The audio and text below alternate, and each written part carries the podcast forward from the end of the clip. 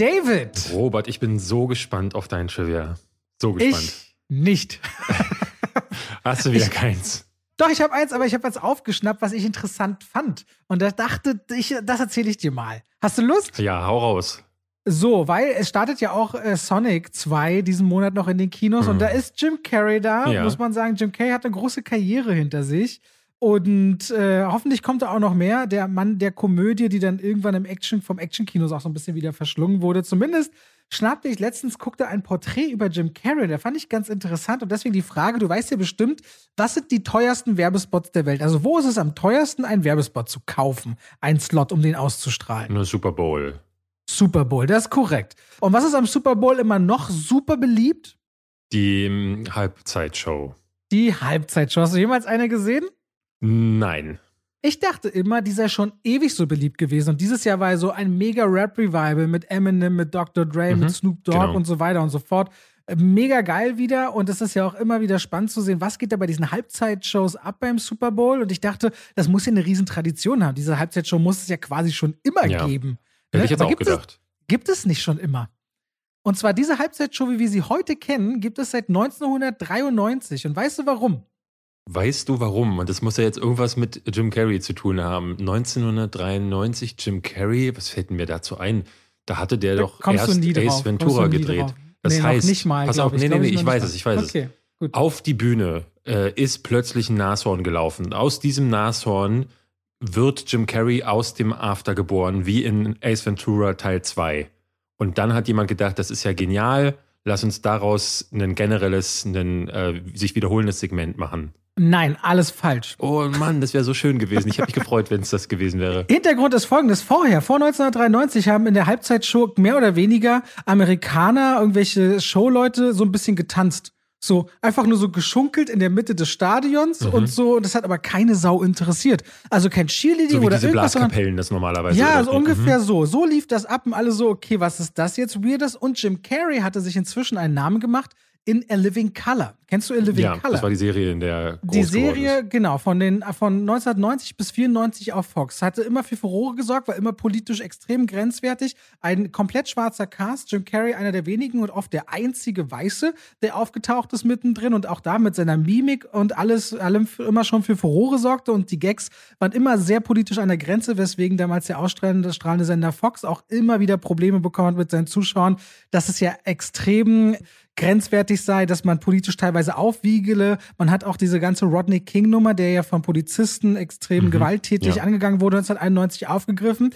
Und die haben auch immer gemerkt, ey, Super Bowl ist ja richtig langweilig. Und Living Color wurde auf Fox im Parallelprogramm halt immer beliebter. Und die haben beschlossen, warum sollen die Leute eigentlich sich angucken, wie so Leute in der Mitte irgendwie nur ein bisschen tanzen? Wir machen einfach eine Party währenddessen. Und 22 Millionen Leute schalteten in der Halbzeitshow, die damals einfach noch nicht beim Super Bowl war, weg und schauten sich in Living Color an und da merkten die der Macher dann beim Super Bowl, scheiße, wir müssen irgendwas machen, wir verlieren unsere ganzen Werbeeinnahmen, keiner guckt den Super Bowl, wenn nebendran bei Living Color halt die Riesenpartys, weil die haben eine total komplette Sause einfach im Fernsehen ausgestrahlt und deswegen beschloss man ab 1993, ein Jahr später, wir müssen eine fette Party machen, man hat Michael Jackson gebucht und ab da ist diese legendäre Halbzeitshow entstanden und somit war Jim Carrey unter anderem dafür verantwortlich, dass es heute eine Halbzeitshow beim Super Bowl gibt.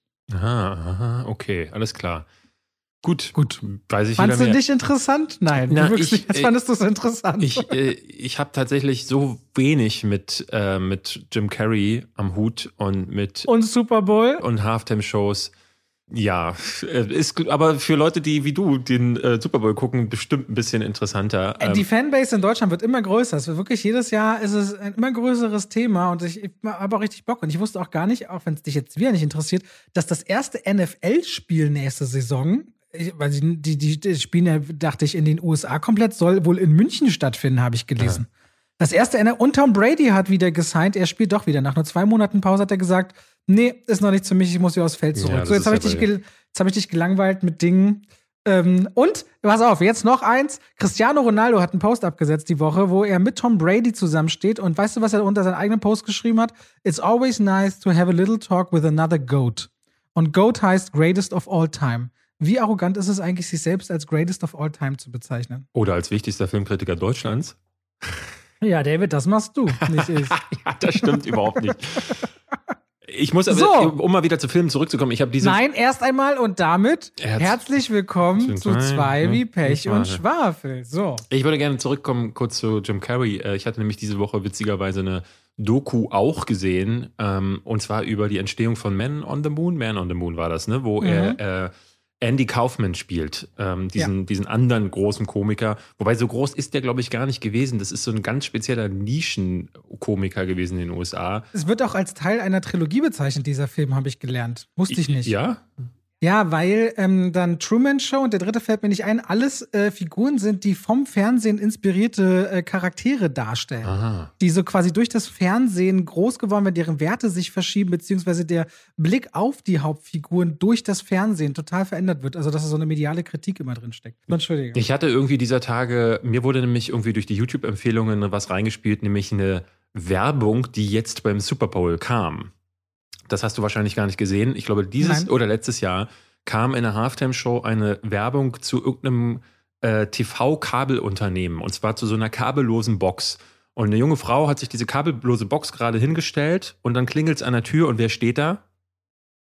Jim Carrey als Cable Guy. Als Cable Guy, genau, in seiner alten Rolle ähm, und witzelt da so ein bisschen rum. Und ich dachte so, ach, das ist ja interessant, dass er das gemacht hat. Und irgendwie bin ich mir mal gar nicht ganz sicher, ist das ein krasser Absturz, weil man plötzlich Werbung machen muss? Oder ist das gerade bei den Super Bowl-Sachen so gut bezahlt, dass es wahrscheinlich einen richtig. Das ist eine Ehre. Ey, Super Bowl-Spots machen alle möglichen Promis hoch und runter und jedes Jahr. Ja. Und da sind auch immer die dabei, die gerade voll im Spotlight sehen, äh, stehen und die weder Fame noch Geld brauchen. Super Bowl-Spots sind einfach massiv überbezahlt. Und das ist einfach auch eine popkulturelle Ehrung, glaube ich, für die, für amerikanische Stars. Also, das ist kein Absturz, auch Super Bowl-Spots zu machen. Jedenfalls hatte ich bei Jim Carrey das Gefühl, ähm, da weil ich danach noch so eine Doku über das Man on the Moon guckte, irgendwie fand ich den schon immer ganz schön weird. Der ist auch als Privatperson ganz schön weird und ganz schön abgestürzt, äh, hatte ja auch so ein paar Skandale um seine Person herum. Und ich merke auch, äh, dass ich diese, diese Sticks um ihn herum und sein Schauspiel, da bin ich gar kein Fan von. Und man merkt so in dieser Man on the Moon Doku, der muss zum Teil auch ein echtes Arschloch gewesen sein. Das sagen ganz viele, die mit ihm gearbeitet haben. Und das versäuert mir die Figur. Jim Carrey tatsächlich im Der, Nachhinein. der lebt jetzt ganz zurückgezogen und malt ja ganz viel. Ja. Ne? Der ist so Künstler und bemalt riesige ja, und sagt Leinwände. nur noch und- weirden Kram. Also, äh, Na, er sagt auch immer, dass er immer seiner Mutter zum Lachen bringen wollte. Ne? Es gab irgendwie mal so eine mega krasse Szene in seinem Leben, wo sie ihm irgendwie gesagt hat, äh, äh, always put a smile on your face oder irgendwas. Und äh, du, da hast so manche Interviews von ihm, wo du richtig merkst, warum er immer so überdreht ist. Und es gibt auch richtig traurige Sequenzen, wo er in Interviews dann so sagt, ich habe dieses Gesicht und dann habe ich dieses Gesicht. Und dann dreht er so auf und du merkst, während das Publikum darüber lacht, dass sie sich unterhalten führen, sagt er eigentlich gerade mit dem anderen Gesicht, guckt mal, was ihr von mir sehen wollt und guckt mal, was ich eigentlich nicht bin. Aber ich finde ihn eine ganz schön tragische Figur. Auch sind ja wohl viele Komiker. Also ich will mir das Ja, jetzt nicht anmaßen, das zu sagen, aber ja, Jim Carrey werden wir dann spätestens, ich vermute, nächste oder übernächste Woche. Ähm, Ah, An der Stelle muss ich auch sagen, Kurt Krömers neues Buch über Depressionen ist ja auch die Woche rausgekommen. Ah, okay. Nicht nur steil gegangen in den Verkaufszahlen, ich bin gerade dabei, es zu lesen. Und äh, als ich seriös gemacht habe und äh, eine Folge eingesprungen bin, als Kurt Krömer noch dabei war, scheint sich das vom Timing genauso gekreuzt zu haben mit dieser schlimmen Zeit, die er äh, in seinen Depressionen da erlebt hat. Und ich will es unbedingt lesen, weil für mich ist das ja jemand, den ich richtig dolle zu schätzen weiß. Und auch da, weil du gerade sagst, es gibt eben immer diese Seite, gebrandaktuelles Thema, das Buch von Kurt Krömer ist raus und äh, scheint auch sehr gut geschrieben zu sein, weil Gina, meine Frau, ist schon weiter mit dem Lesen als ich damit und meinte, ey, lies es unbedingt, Robert. Ja. So, haben wir schon einiges hier verbaut an Werbung. Und wo wir gerade darüber reden, David, soll ich es auch gleich noch durchziehen? ja, zieh's durch. So, vielen Dank, Leute. Wir schalten in die Werbung an Koro Drogerie. Koro Drogerie, die Drogerie mit Großpackungen, die versandt werden und wo ihr dann nicht im Einzelhandel Sachen holen müsst, wenn es um haltbare Lebensmittel geht. Also fünf Kilo Reis, ein Kilo Nüsse oder was auch immer, kriegt ihr alles dort. Diese Woche im Fokus von mir Ghee. Kennst du Ghee, David? Weißt du, was Ghee ist? Ghee. Nee, Noch nie gehört? noch nie Ghee gehört. ist eigentlich so eine Art Butterschmalz. In Indien verwendet man das zum Anbraten. Das ist, glaube ich, geklärte Butter und kann man sehr hoch erhitzen und wird dort quasi wie Öl verwendet. Und Ghee gilt aus verschiedenen Gründen als besonders gesund. Und Koro Drogerie hat jetzt auch für Leute wie mich eine vegane Version, nämlich geklärt aus Olivenöl mit ein bisschen Kakaobutter dazu tatsächlich. Und jetzt habe ich eine neue Sache eben beim veganen Kram anbraten ausprobiert mit diesem Ghee. Richtig cool für mich, das Produkt dieser Woche. Ghee aus Olivenöl. Und David hat gelernt, was Ghee ist, nämlich indisches Grund. Anbratmaterial, wenn man es so nennen kann. Was? Ja. Wenn ihr jetzt sagt, nach all diesen Sachen, wo wir über Koro geredet haben und wir haben schon sehr viele überzeugt, zu Recht und sagt, ihr wollt jetzt auch bei Koro bestellen, könnt ihr noch 5% zusätzlich sparen zum eh günstigen Preis, wenn ihr bei der Bestellung in dem Codefenster Schwafel 5, Schwafel als Wort und 5 als Ziffer eingibt. Und damit danke an Koro und zurück zu dem Podcast. Ich lese gerade hier, dass Uncharted äh, international die 300 Millionen Dollar Grenze durchbrochen hat und frage mich ganz offen, ist es gut? Ist es ein gute, gutes Ergebnis? Also ich glaube, es wird als Erfolg gerade gefeiert, aber in den USA hat er, glaube ich, nur 113 ähm, Dollar eingespielt und eigentlich, ne, weil ich vermute, der wird so für 120 Dollar oder äh, 120 Dollar, das wäre auch super, 120 hm. Millionen Dollar wird er gemacht sein. Da ist das ja dann eigentlich noch kein Erfolg. Ja, ich glaube, diese Grenzen verschieben sich. Ähm, also die Rechnung, die du ja aufmachst, ist ja quasi Budget plus Marketing. Uncharted wirkt jetzt nicht so, als wäre der Bass so extrem. Sage mal, der hat noch 60 Millionen Marketing gehabt, dann bist du bei 180 Millionen. Und die Hälfte des Kinogeldes kriegt man wieder. Also müsste ja 360 Millionen einspielen. Aber das verschiebt sich ja alles so wahnsinnig durch die Streaming-Geschichte. Wir werden ja heute auch über Rot reden, der neue Pixar-Film, der wieder, wie die letzten beiden, mhm. auch direkt bei Disney Plus gelandet ist. Und Sony hat ja einen Netflix-Deal gemacht, ne? Also die Sony-Filme werden ja zukünftig zuerst auf Netflix erscheinen, zumindest in den USA und anderen Territorien, aber es ist, glaube ich, eine Frage der Zeit oder vielleicht ist es auch schon so, dass man mit Deutschland diesen Deal schließt. Das heißt, äh, die werden von Netflix sicherlich auch ordentlich Lizenzgebühren direkt kassieren und deswegen müssen Filme, glaube ich, diese Zeitenwende wird gerade vollzogen, im Kino nicht mehr rentabel sein, mhm. um insgesamt trotzdem sehr rentabel zu werden. Ja, wird sich zeigen. Also ich bin, bin da tatsächlich äh, äh, auch, das ist halt so ein, wie du sagst, so ein Umbruch. Das kann man tatsächlich an den Zahlen gar nicht mehr ablesen. Es ist aber unter den Videospielverfilmungen tatsächlich, ich glaube, die viert erfolgreichste mittlerweile. Was ist ein erfolgreicher? Äh, Tomb Raider war War sehr erfolgreich. Also Warcraft? Der, war Warcraft erfolgreicher? Nee. Warcraft nee. war tatsächlich ja ein Flop, der ja nur durch China noch hochgehalten wird. Die erfolgreichste sind jetzt äh, Sonic und Pokémon gewesen. Sonic, äh, Pokémon, dieser ähm, Meisterdetektiv Pikachu äh, unter anderem. Ja, also wird man sehen, ich, ich habe diese Woche irgendwie so ein ganzes Sammelsurium an Dingen gesehen. Deswegen, bevor wir jetzt äh, dazu kommen, was wir alles gesehen haben, weil ich habe mir extra für dich und für euch die Ochsenknechts tatsächlich auch die ersten zwei Folgen reinge äh, reingezogen. Ähm, wir haben Rot gesehen, hast du gerade schon gesagt. The Adam Project gab es auf unseren beiden Kanälen schon die, die Kritik zu. Können, ja. sagen wir auch noch mal was dazu. Ich habe ein Drama gesehen mit Joaquin Phoenix, der, der, der Film, den er jetzt nach seinem Oscar-Gewinn, nach Joker gemacht hat. Ein Onkel und dessen Neffe auf dem Roadtrip ist das, ne? I, genau. Genau, in mhm. Schwarz-Weiß. Ähm, du hast dafür ein anderes Drama, glaube ich, geguckt. Ich habe den, ich glaube, dänischen Film Schatten in meinen Augen gesehen. Ah. Kriegsdrama, was ziemlich tief geht. Und die Gangster Gang kommt heute raus. Die habe ich auch noch gesehen. Und Pam und Tommy zu Ende gesehen. Ah, du hast es, okay, hast du auch zu Ende geschaut. Ja, ich auch mittlerweile, ähm, die letzten beiden. Oh, du hast es noch geschaut? Ja, ja, ich war auch wirklich noch ähm, gespannt dabei. Können wir gerne noch drüber sprechen. Ich würde, bevor wir das machen, aber über den Talk der letzten Woche sprechen, nämlich über Obi-Wan, den Trailer. Denn ähm, das passiert sehr, sehr selten, dass ich eine SMS von dir bekomme, in der du über eine Sache maulst. Normalerweise läuft es nämlich genau andersrum, dass ich sage so, oh, was ist denn das für ein Kack? Habt ihr schon das also gesehen? Also er hat eine WhatsApp bekommen, nicht, dass ihr denkt, ich wäre so alt, dass ich SMS verschicke, ja? Äh, ja, ähm, und darin schriebst du mir, äh, dass du den sterbenslangweilig fandest und man merkt mal wieder, dass Star Wars nicht so wirklich was für dich ist. Äh, und ich habe geschrieben, Dune für Kinder. Dune für Kinder.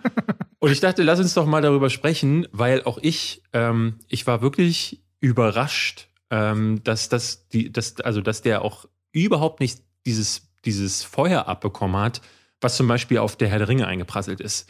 Also letzte Woche ähm, hatte ich erst gesehen, Marco von Nerdkultur hatte wieder ein Video gemacht. Das habe ich mir tatsächlich nicht mal wirklich angucken. Aber ganz ehrlich, die Expectations sind doch einfach, also die Erwartungen an, an die nächste Star Wars-Serie sind doch ganz anders als an eine Herr der Ringe-Weitererzählung, äh, vermute ich. Ja, wobei ich glaube schon, also ja, es, es, ich glaube, ne, man darf nicht vergessen, Herr der Ringe gab es halt einfach seit äh, Hobbit nichts mehr und Hobbit wird für viele ja auch eher so in die hinteren Regionen der Gehirnwindungen geschoben. Bei Star ja, Wars. Star Wars gibt es im Fünferpack jede Woche. Genau, ja. Und, aber ich glaube, Obi-Wan ist ja nochmal eine andere Sache, weil Obi-Wan, es kommt ein Charakter zurück, es kommt ein Schauspieler zurück und es wird so eine Ära nochmal aufgegriffen, zumindest was die zeitliche Einordnung angeht, die ja für viele dann auch irgendwie spannend ist, nämlich nach dem dritten äh, Prequel-Film. Und ich muss sagen, ich hatte auch Hoffnungen, dass das irgendwie was werden könnte und war dann ganz schockiert, als der Trailer anfängt und ich erstmal Bilder sehe, wo ich dachte, sind das jetzt gerade Reste aus dem Boba Fett-Trailer äh, oder aus äh, der Mandalorian-Serie, weil alles wieder auf Tatooine stattfindet und wieder alles, ne, jemand wandert in Zeitlupe durch die Wüste, sagt dann irgendwie drei Sätze wie, es ist vorbei, wir müssen uns neu gruppieren, irgendwie sowas. Und dann sieht man, äh, dann plötzlich setzt äh, Duel of the Fates ein von John Williams das dann irgendwann übergeht äh, in Battle of the Heroes, einen anderen großen Titel von, von äh, aus, glaube ich, aus der Prequel-Trilogie. Und die Musik rastet aus. Eine Battle of, äh, also beide spielen so zusammen und dröhnen und äh, ballern. Und ich dachte, ja, aber man sieht ja, also das wird ja überhaupt nicht nachvollziehbar, weil das steht halt immer noch dieser Typ in der Wüste und läuft dann Zeitlupe durch. Mehr hat dieser Trailer gar nicht zu zeigen. Da ist überhaupt nichts zu sehen in diesem Trailer und ich habe gar nicht verstanden, warum Leute hier wiederum nicht sagen, das sieht aber komisch und irgendwie seltsam billig aus ähm, und das ich dann finde, aber nicht tun äh, bei Herrn Ringe.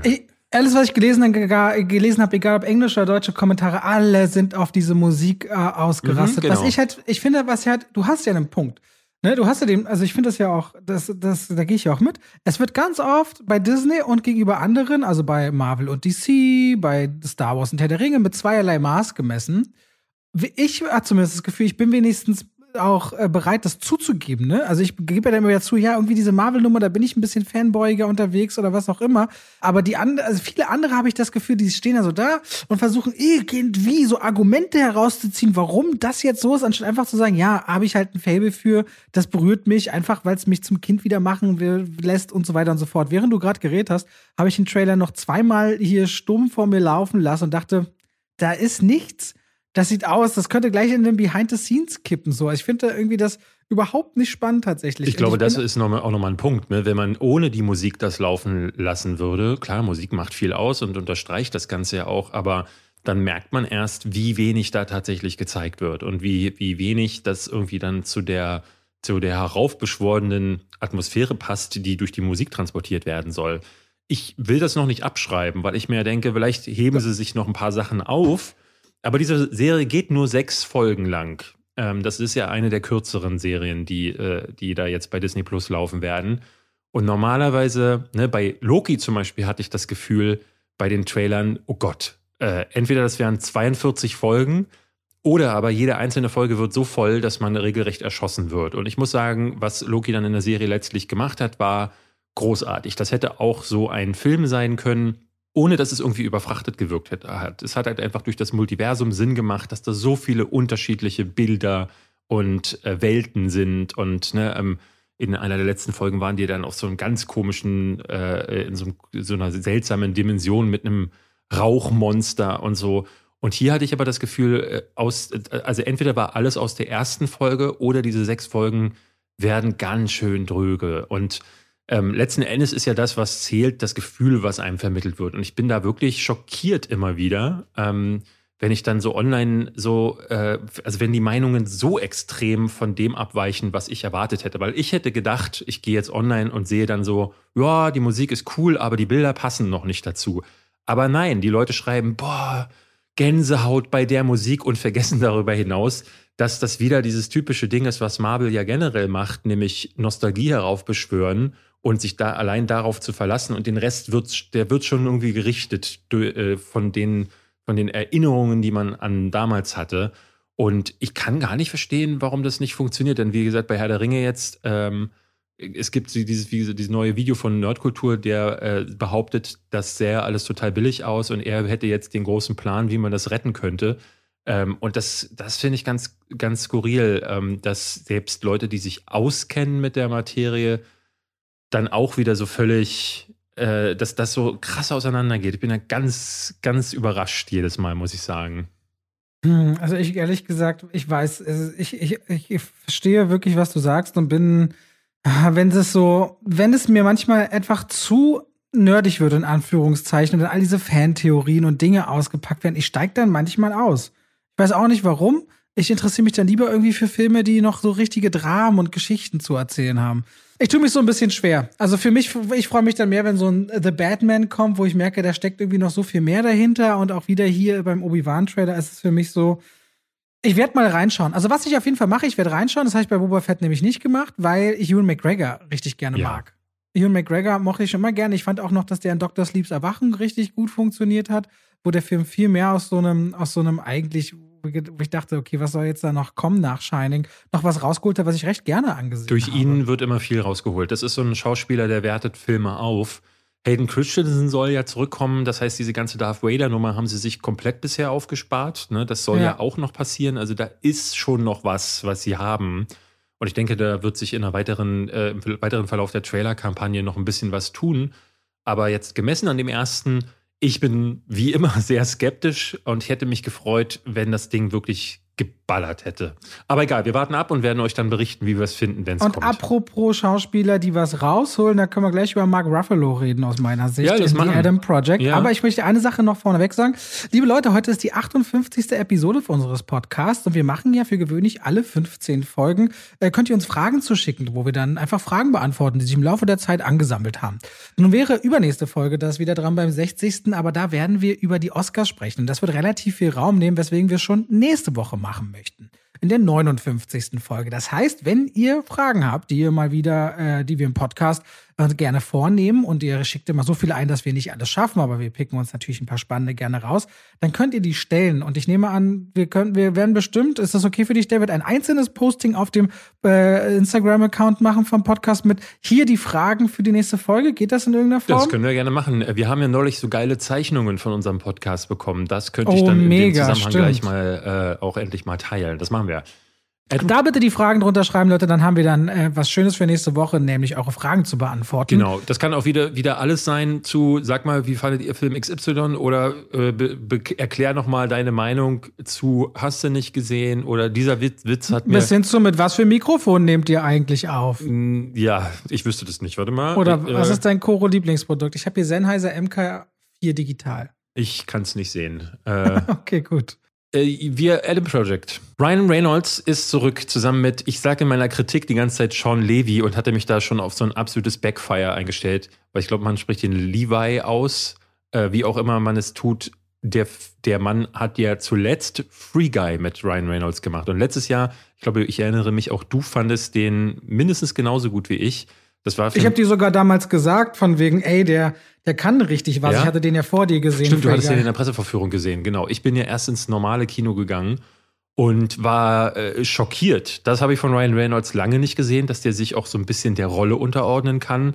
Und mit Sean Levi ist da offenbar jemand, der echt ein gutes Verständnis dafür hat, wie man solche Filme auch im Zaum hält. Ja, wie man das nicht zu so einem reinen Star-Vehikel macht, was zum Beispiel Red Notice ganz gut zeigt, ne? oder viele andere Ryan Reynolds-Filme, wo man den da hinstellt sagt, Ryan, mach, sag mal, hier, mach mal Adlibbing, mach irg sag irgendwas, was du findest, was cool ist, dann dreht sich die Kamera um dich und dann explodiert was. Und das ist äh, bei Adam Project auch wieder nicht der Fall. Ich bin gerade ganz überrascht, wie viele Kritiken ich lese, die den scheiße finden. Also auch mir unter meiner Kritik ist es immer wieder ganz toll. Ne, normalerweise äh, bewerte ich zu niedrig, jetzt war es den Leuten zu hoch, obwohl ich, so wie du. Gina meinte auch, äh, weißt du, wie, weißt du, wie David seine Kritik zu Adam Project genannt hat auf Letterbox? Ich so, nein, wie denn? Äh, dann meinte sie, Netflix kann auch gut oder irgendwie sowas. Ja. Und da war ich so, uh -huh. Okay. Ja, gut, gut war sechs von zehn oder drei Sterne. Ich habe fünfeinhalb gegeben. Genau, aber bin damit unter dir. Damit bist du unter mir, aber im Grunde bin ich tatsächlich so im Schnitt einer der höchsten gerade. Und ich habe tatsächlich überlegt, woran das liegt. Und während ich den aber guckte, merkte ich, ich drifte immer so ein bisschen weg. ne? Weil es ist die Geschichte von einem äh, Jetfighter aus der Zukunft, gespielt von Ryan Reynolds, der in der Vergangenheit ankommt und da wartet dann sein junges Ich auf ihn. Und die der beiden, kommt in der Gegenwart an sogar, ne? Der kommt 2022 an und kommt von 2050. Ja, genau. Aber das ist die Frage. Kommt er in der Gegenwart an oder kommt er für ihn in der Vergangenheit an, Robert? Mm, naja, wenn du schon gesagt hast, der kommt aus der Zukunft, dann sprichst du nicht mehr aus der Gegenwart. Also ist es dann die Gegenwart jetzt. Muss ich schon entscheiden. So wie du es erzählt hast, geht er in seine Vergangenheit, aber aus deiner Erzählerperspektive in die Gegenwart.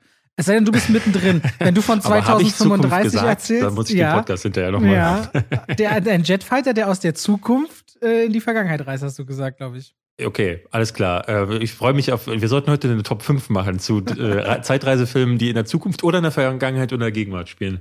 Ja, der trifft. Alles eine Frage der Zeit. Der trifft auf Nummer sich selbst. Ja, und das ist erstmal so eine Sache, wo ich dann schon denke, hm, weiß ich nicht, äh, Ryan Reynolds, der hat ja seine spezielle Art. Und wenn du jetzt einen Kinderdarsteller hast, die ja sowieso immer, ne, Kinderdarsteller sind nicht immer die besten, und wenn der dann jetzt auch noch versucht, diese Sticks und Gimmicks von Ryan Reynolds nachzuäffen, dann kann das ganz, ganz schrecklich werden. Weil zwei, die sich diese ganz, diese Dauerquips an den Kopf werfen, das würde ich nicht aushalten. Aber das ist es dann gar nicht. Das ist tatsächlich ein sehr anrührendes Familiending, ja, das auch, ne, also es muss man klar sagen, es ist kein E.T., das ist nicht irgendwie, ne, das ist jetzt auch selbst Real Steel, kam, glaube ich, auch von Sean Levi selbst der war so ein bisschen ähm, emotionaler, als es Adam Project war. Äh, ich finde den tatsächlich auch eher so mittelmäßig, aber ich war am Ende so beglückt, dass das ein Film ist, der äh, nicht scheiße ist, dass ich da, glaube ich, dann einfach auch ein bisschen mehr ein Auge zugedrückt Also, habe. was bei The Adam Project, finde ich, einfach schwierig ist, du hast so eine Prämisse, jemand will irgendwas in der Vergangenheit verhindern, damit dieses und jenes passiert. Da sind natürlich alle, die sofort sagen, oh, Zeitreiseregeln. Jetzt müssen wir mal genau gucken. Das musst du vergessen bei The Adam Project. Ja, er sagt gerade auch generell hinten, wieder Gerade sowas. hinten raus geht es um eine Magnetismus-Sache, wo ein Projektil umgelenkt wird und schon längst hätte auch die Waffe, in der mehrere dieser Projektile sind, schon umgelenkt werden müssen, wenn das wirklich alles so stimmt. Da gibt es genug Punkte, wo du sagst, hm, vorsichtig. Aber das ist nämlich das Wichtige, weil wir haben eine super platte Antagonistin und ich finde auch, dass vor allem das De-Aging von Catherine Keener genau gruselig aussieht, ehrlicherweise in den Augen. Überhaupt nicht gut. Der Film ist in seiner ganzen Rahmenhandlung, finde ich, sehr vorhersehbar und schwach. Aber das, was du sagst, diese Familienebene und dann vor allem, wenn Zoe Saldana kurz zeigt, in wie wenigen Augenblicken sie eine ernsthafte Liebe verpacken kann, aber vor allem Mark Ruffalo. Mark Ruffalo pumpt das ganze Ding von jetzt auf gleich zu so einem familiendramatischen Aspekt auf, wo ich denke, wie gut ist dieser Mann einfach. Sobald der auftaucht, und das dauert leider eine Stunde, bis er auftaucht, wird das alles auf eine richtig ähm, emotionale Ebene gebracht, wo du vorher so ein bisschen vorgeplänke, weil du hast eben diese Figur des Adam, der auf sein junges Adam trifft und beide haben ein Trauma gegenüber die Beziehung der Mutter und Verlust des Vaters. Und da steckt halt einiges wirklich drin. Und da fand ich den Film auch wirklich immer schön in diesen Klängen, aber er kniet sich dann oder ergibt sich dann immer wieder oder lässt sich plattdrücken von diesem äußeren Handlungsstrang, irgendwas XY muss zerstört werden, damit A, B, C nicht passiert. So, und das macht es eigentlich eher so ein bisschen anstrengend, wenn Netflix das so ein bisschen sich mehr trauen würde, fließen zu lassen. Und das ist das Drehbuch ja schon zehn Jahre alt, wollte Paramount mal mit Tom Cruise machen. Ich weiß nicht, ob du es wusstest. Ähm, das Drehbuch war schon lange am Start. Echt? Das wirkt sowas wie, das hat jemand sich in der Freizeit ausgedacht, weil Nee, ehrlich nee, gesagt geil ist das jetzt nicht, was seit, die, seit, die seit, Free, seit, seit Free Guy so schnell den nächsten Film rausgehauen zu haben, da brauchte es schon, glaube ich, ein fertiges Skript. ah, ja. hm. Da konnten sie drauf zeigen und so, das machen wir. Und Ryan Reynolds kann, glaube ich, ganz alleine mit seinem Namen dafür sorgen, dass es direkt ein Greenlighting beim, beim Streamer dafür gibt. Hm. Deswegen auch dieser kurze Abstand. Aber genau dann, wann eben Adam Project mal ein bisschen ruhiger wird, auch manchmal witzig oder süß, äh, dann hat er, spielt er seine Trümpfe aus. Und da wird er auch zu einem Film, den ich so nicht erwartet habe, wo ich dachte, oh, und gerade durch eben einen Mark Ruffalo beispielsweise wird es hinten raus immer emotionaler und auch spannender tatsächlich. Also im Grunde fand ich den ganz häufig genauso wirr und doof wie letztes Jahr Tomorrow War. Ähm, der, äh, dieser Chris Pratt Zukunftsfilm mit Alien-Geballer. Das Problem bei Tomorrow War war letzten Endes, für, dass ich den, ich glaube, dem habe ich zwei Sterne oder so gegeben. Äh, der war dann einfach nur plumpes CGI-Theater und hat komplett vergessen, irgendwelche Geschichten darüber hinaus zu erzählen. Und das machte die Adam Project immer wieder. Aber äh, genauso wie du sagst, äh, die Logik kann man komplett, komplett vergessen. Catherine Keener ist als Antagonistin wirklich einfach nur da, um böse zu sein. Es gibt gar nichts, gar, also ich habe nicht mal verstanden, was ihr. Auch Jennifer Garner. Ja, Jennifer Garner läuft einfach nur durchs Bild. Da habe ich aber auch nicht verstanden, was, was ist mit deren Karriere eigentlich passiert. Wa- Warum wird die. Aber äh, ist die Zucker. Ich finde immer, wenn ich die sehe, du siehst sofort, die kann eigentlich Ja. auch voll was. Ich finde die super. Und selbst dieses Hin Miteinander mit, mit Mark Ruffalo, auch da habe ich immer wieder auch so gedacht, ja, das driftet jetzt schon wieder so sehr in Richtung, man, man sagt einen Spruch nach dem anderen, aber dann macht Mark Ruffalo dann auch wieder so eine Ansage als Vater an seine beiden Söhne, wo meiner Frau neben mir tatsächlich die Tränen gekommen sind. Ne? Und ähm, das sitzt dann. Und ich dachte dann wirklich, eigentlich hätte ich diesen Film lieber gesehen. Die hätten sich diesen ganzen Magnetismus, Absolut. Zukunftsbla mit Raumschiffen und DNA-Coding äh, ne, du merkst dann auch, dass sie von der einen er landet erst im Jahr 2022, sagt so, oh Mann, schade, ich wollte eigentlich ins Jahr 2018 und dann drei Minuten später ähm, durch so drei, vier Verwicklungen kann er dann da auch hinfliegen und das ist kein geiles Drehbuchscripting. Aber es ist okay. Es ist okay und für einen Netflix-Film ist das vor allen Dingen okay, weil da gibt es ganz andere Kaliber. Aber auch da äh, habe ich dann mittlerweile auch wirklich so dieses Gefühl, dass die Ansprüche so weit gesunken sind, dass man sowas als gut durchwinkt. Und ähm, da muss ich mir auch so ein bisschen an die eigene Nase fassen, weil ich dann eher, eher auch dachte, früher hätte ich das wahrscheinlich mehr abgestraft. Andererseits, er hat eben auch so seine Momente. Wer jetzt noch nicht glaubt, dass Mark Ruffalo einer der besten Schauspieler seiner, seiner Zeit ist, äh, dem kann ich immer noch wieder empfehlen. Schaut euch die Serie I Know This Much Is True an. Sehr schwer zu ertragen, aber ganz klasse von ihm gespielt in der Doppelrolle. Ich empfehle The Kids Are Alright mit ihm. Ist einer meiner absoluten ja. Lieblingsfilme mit ihm und generell ein großartiges Drama. Wollen wir mal, ich würde mich ehrlich gesagt sehr dafür interessieren, was du zu den ersten beiden Folgen der Ochsenknechts zu sagen hast. Ey, das ist halt wirklich, ich habe das geguckt, weil ich, ne, meine Frau hat das auch wieder schauen wollen und ich habe dann aber auch gedacht, ja, ja, lass Wie uns kam das sie jetzt darauf? Weil wir darüber geredet haben oder hatte sie das von Nee, wir hatten das vorher schon. Also wir kennen ja beide. Äh, auch sie ist mit äh, Wilson tatsächlich sogar äh, regelrecht befreundet gewesen ähm, und kennen die ja. Und ähm, wir wollten das dann allein schon deshalb gucken, aber auch, weil äh, ich letzt dann gesagt habe, Robert und ich haben drüber gesprochen und ich will jetzt einfach mal wissen, was er da gesehen hat. Und also ich war überrascht und schockiert und gleichzeitig auch fasziniert. Ähm, A, dass du es bis zur zweiten Folge geschafft hast, aber auch, dass wir die zweite dann auch noch geschaut haben. Also wir hatten das zwar mit, mit einem Tagesunterschied gucken müssen. Eine Podcast-Folge und schon bist du auf dem Trash-Segment angekommen. Ja, das, ja? das würde ich jetzt nicht sagen, aber wir haben die erste Folge geguckt und es war wirklich so, dass ich dann mittendrin, ich, ich merke ja dann, ich gehe dann auf Toilette, dann hole ich das Handy raus, weil es, das, da passiert ja nichts da passiert ja nichts. Das ist ja irre. Also es ist ja wirklich, äh, äh, auf dem Bauernhof laufen sie von A nach B, dann kommt Mutti.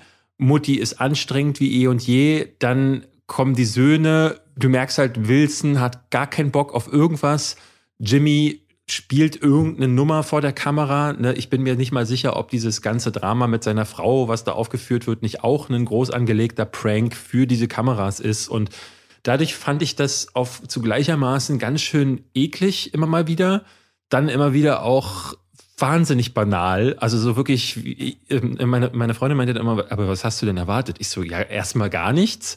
Aber ich hatte gedacht, so mindestens so wie, ich habe früher ge geguckt, ab und zu mal ganz gerne ähm, die, die Osborns äh, ja. auf MTV mit, klar, ne, die Ochsenknechts sind nicht die Osborns oder Hulk Hogan äh, hatte auch. Äh, Hogan habe ich auch gerne. Äh, die, die Hulk Hogan Family. Ähm, das, äh, ne, so, solche Sachen. Ja, aber es ist ja auch so, wenn man sagt, man erwartet nichts, denken die Leute immer, ja, dann kannst du dich auch nicht beschweren. Ich finde, wenn man sagt, man erwartet nichts, erwartet man so ein mittelmäßiges Rauschen über eine Sendung. Genau. Dass da drunter aber noch Platz für Enttäuschung oder Surreales Ja, ich war schockiert. Es gibt ja nichts. Diese Menschen erleben halt auch einfach nichts. Und man muss halt sagen, das kann man ihnen ja gar nicht verübeln, weil äh, wenn ihr ne, jetzt eine Kamera in meine Wohnung aufstellen würde und mich von Montag bis Freitag filmen würde, dann würde da eine ebenso beschissene Serie bei, raus, bei rauskommen. Aber ich habe mich wirklich gefragt, was hat die Produktionsfirma getrieben und wo, wo, wo haben die gedacht, geile Idee, lass denen jetzt einfach mal einen gesamten Sommer lang folgen ähm, und dann passiert halt einfach gar nichts. Und das merkst du auch daran, dass sie ja diese komische Steuernummer da in der ersten Folge als Prank inszenieren müssen. Das ist so schlecht. Also es ist wirklich krass schlecht. Ähm, ich glaube, fünf Folgen sind, soll es geben, die jetzt in den nächsten Wochen bei Sky dann auch langsam nach und nach kommen. Ich, ich, ich werde keine weitere gucken, ähm, aber ich bin, also dass das existiert, ist schon wirklich auch ein kleines Wunder. Okay, gut. Jetzt habe ich Lust weiter zu gucken. Ich weiß nicht warum. Das ist komisch, ne? Also ich habe auch dann irgendwie gedacht, also irgendwo kannst du die Augen nicht davon abwenden. Es ja. hat was Unfalliges, aber es ist einer von diesen widerlichen Unfällen, wo halt, wo du, wo, wo du halt weißt, da jetzt hinzugucken ist unmoralisch. Und deswegen macht es nicht. Okay, dann lass uns doch zu was anderem äh, wechseln, was aber auch. Okay, ähm, lass uns doch, wollen wir über den neuen Pixar-Film reden? Ich krieg gerade keine Überleitung hin.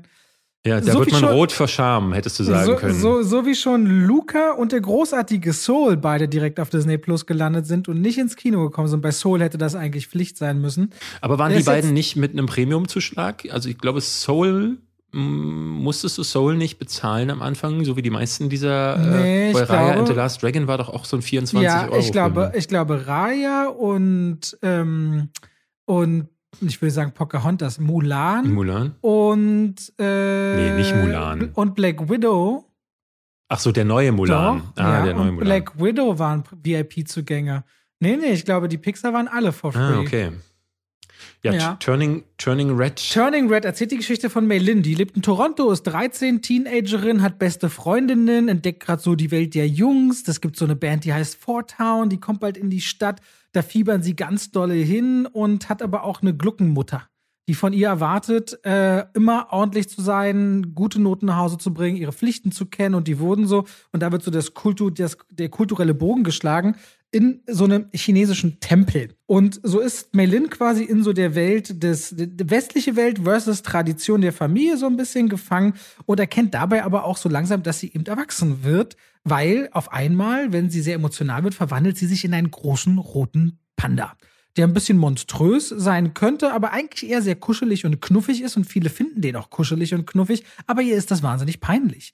Sie weiß nicht, wie sie damit umgehen soll und muss irgendwie ihre Emotionen lernen zu kontrollieren. Dabei ist dieser Panda natürlich mehr oder weniger eine Metapher für Coming of Age, fürs Erwachsenwerden und so. Menstruation. Geht's um Menstruation unter anderem, wird zumindest als Thema angeboten, aber es geht um sich entkoppeln, zu finden, was will man im Leben und äh, ein Stück weit auch das Nest zu verlassen und die Bindung zu den Eltern nicht aufzubrechen, aber dass sie sich eben verändert, dass es da draußen mehr gibt und man selbst entdeckt, was einem gefällt. So, das ist das Thema in einem Film, der am Anfang, ich meinte so, David, sehr TikTokig daherkommt. Sehr, du wirst reingeworfen, aufgedreht, ganz viele popkulturelle Verweise, auch wenn die Mädels was ganz süß, die, die, also die, die Mädchen da als, als Hauptfigur was ganz süß finden, gibt es diese großen 90er Jahre Anime-Augen, die so an Sailor Moon erinnern. Da gibt es immer wieder so Verweise auf die Anime-Welt. Und erst so an der zweiten Hälfte wird der Film deutlich emotionaler und bekommt dann erst so die Pixar-typische Tiefe.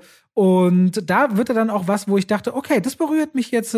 Da will der Film an den Punkt, wo ich den Zusammenhalt spüre, wo aber auch jemand seine Selbstbestimmung abruft, wo es um Freundschaft, Familie und auch dem Vertrauen geht, jemanden gehen zu lassen, ohne dass man ihn deswegen verliert, weil Liebe eben manchmal auch eben bedeutet, zu sagen, du schaffst das alleine. Ich beobachte das vielleicht, aber ich werde nicht immer da sein. So, da wird der Film einfach sehr schön tatsächlich hinten raus. Die erste Hälfte für mich ganz oft albern, manchmal auch zu anstrengend. Manche einer sagt ja, viel zu anstrengend. Was sagst du denn, David? Viel zu anstrengend. Ich fand die erste Hälfte tatsächlich wie du gar nicht mal, ich, mein Problem war gar nicht TikTokig, weil äh, dieses Hyperaktive, das, das kann funktionieren. Zum Beispiel letztes Jahr hat es ja äh, diesen äh, The Mitchells vs. The Machines gegeben. Mhm. Ähm, ich hatte eine Kritik gesehen von Wolfgang M. Schmidt zu Sing 2, der dem Film vorwarf, das wäre ein TikTok-Massaker.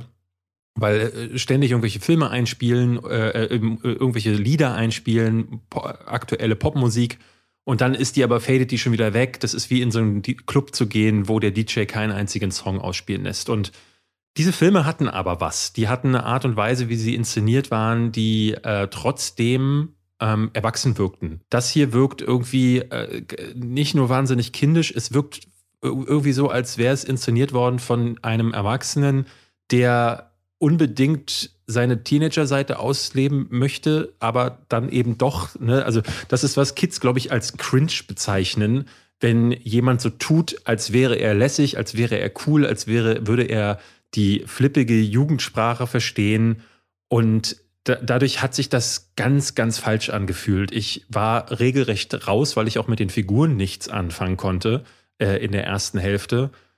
Und diese, diese, sobald sie sich dann in diesen Panda ver, verwandelt, dachte ich, okay, dann kommt jetzt dieser Part dann langsam, wo sich herausstellt, ah, sie beschäftigt sich mit sich selbst und die Periode setzt ein und sie bekommt Angst davor. Und diese Themen werden zwar angeschnitten, aber sie gehen dann dann unter, weil wieder irgendein Mädel in den Raum kommt und sagt, Vortown ist jetzt bald in der Stadt und alle fangen an zu schreien, die Augen werden groß und dann ne, alles passiert wie so in so MTV-Serien von früher. Und Mhm. das ist für mich die falsche Art davon, äh, sowas zu machen, weil das Timing, der Humor nicht für, also für mich zumindest überhaupt nicht sitzt, weil die äh, Balance zwischen äh, erfühlbarem Gefühl und nicht nur dem, was die Leute sagen, was sie fühlen. Also, äh, weil ich finde, es gibt Filme, die, die sagen dir, ich, die Figur ist jetzt traurig, aber von dieser Trauer ist gar nichts zu merken. Und das ist bei Turning Red auf jeden Fall immer wieder präsent, sodass ich sagen muss, ich glaube, ich habe im zweiten Drittel ausgemacht, weil ich es wirklich nicht mehr ausgehalten habe. Ich hatte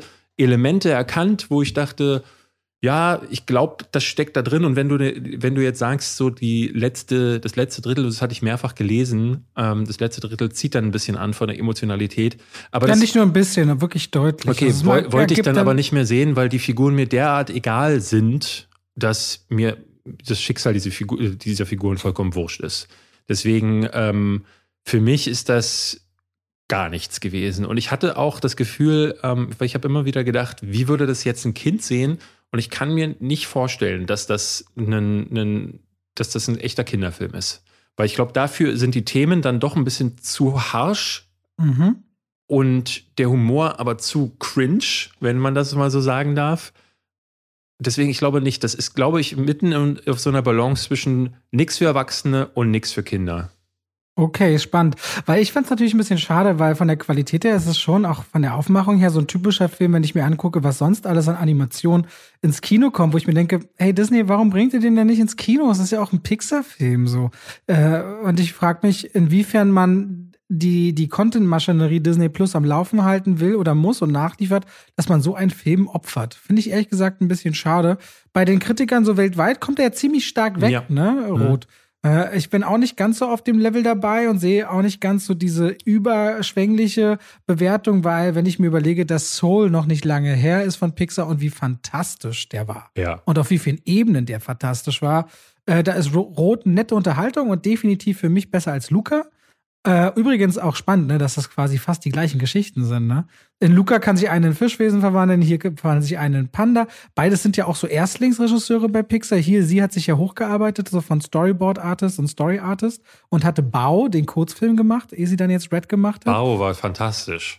Genau, sie ist, sie ist die Macherin von ja, dem Kurzfilm ich weiß, Bao. Ich weiß. Ja. Es gibt irgendwann ja. später äh, einen Satz, da sagt sie, My Panda, my choice. Und du merkst schon, und es war bei Luca auch schon der Fall, dass ähm, Disney oder Pixar jetzt schon in diese Richtung drängen, regelrecht, wo sie Geschichten erzählen wollen, die diverser sind, die äh, ne, solche Themen auch ganz offen ansprechen, wo es um Homosexualität geht und so. Wobei, Aber äh, bei Luca war das ja sehr verklausuliert eben. Und das war so ein bisschen das Problem. Wenn du schon eine Geschichte erzählst über eine vermeintlich homosexuelle Freundschaft, dann dann mach's doch einfach und äh, tu nicht einfach so, als wären da irgendwelche anderen Hintergründe dazwischen. Wobei mir einige auch geschrieben haben, dass es richtig Ärger aus der LGBTQ-Ecke äh, gibt, ähm, weil Disney doch sehr auf, äh, drauf gedrängt hat, an Rot rumzuschneiden, ne? Ja. Da fehlt wohl einiges an wesentlich expliziter. Ja, aber dann verstehe ich es noch weniger, weil diese Geschichten erzählt werden sollen oder wollen. Ne? Also es gibt da Macher, die solche Sachen erzählen wollen und dann aber, wie gesagt, bei Luca, das dann eben nur unter der Oberfläche getan wird und jetzt bei Red dann auch wieder ah, es wird wieder nicht richtig gemacht. Und ach, das, also dafür. Manchmal bewegen sich Leute nur so weit, wie sie müssen, um auf der Welle zu bleiben, angesagt du zu sein. Du mag sein, aber du wirst ja wirklich jeden Monat zugeschissen mit Animationsfilmen. Jetzt, du wirst gleich über die Gangstergänge sprechen, von der ich den Trailer Weiß richtig ich gar gut nicht fand. Mal.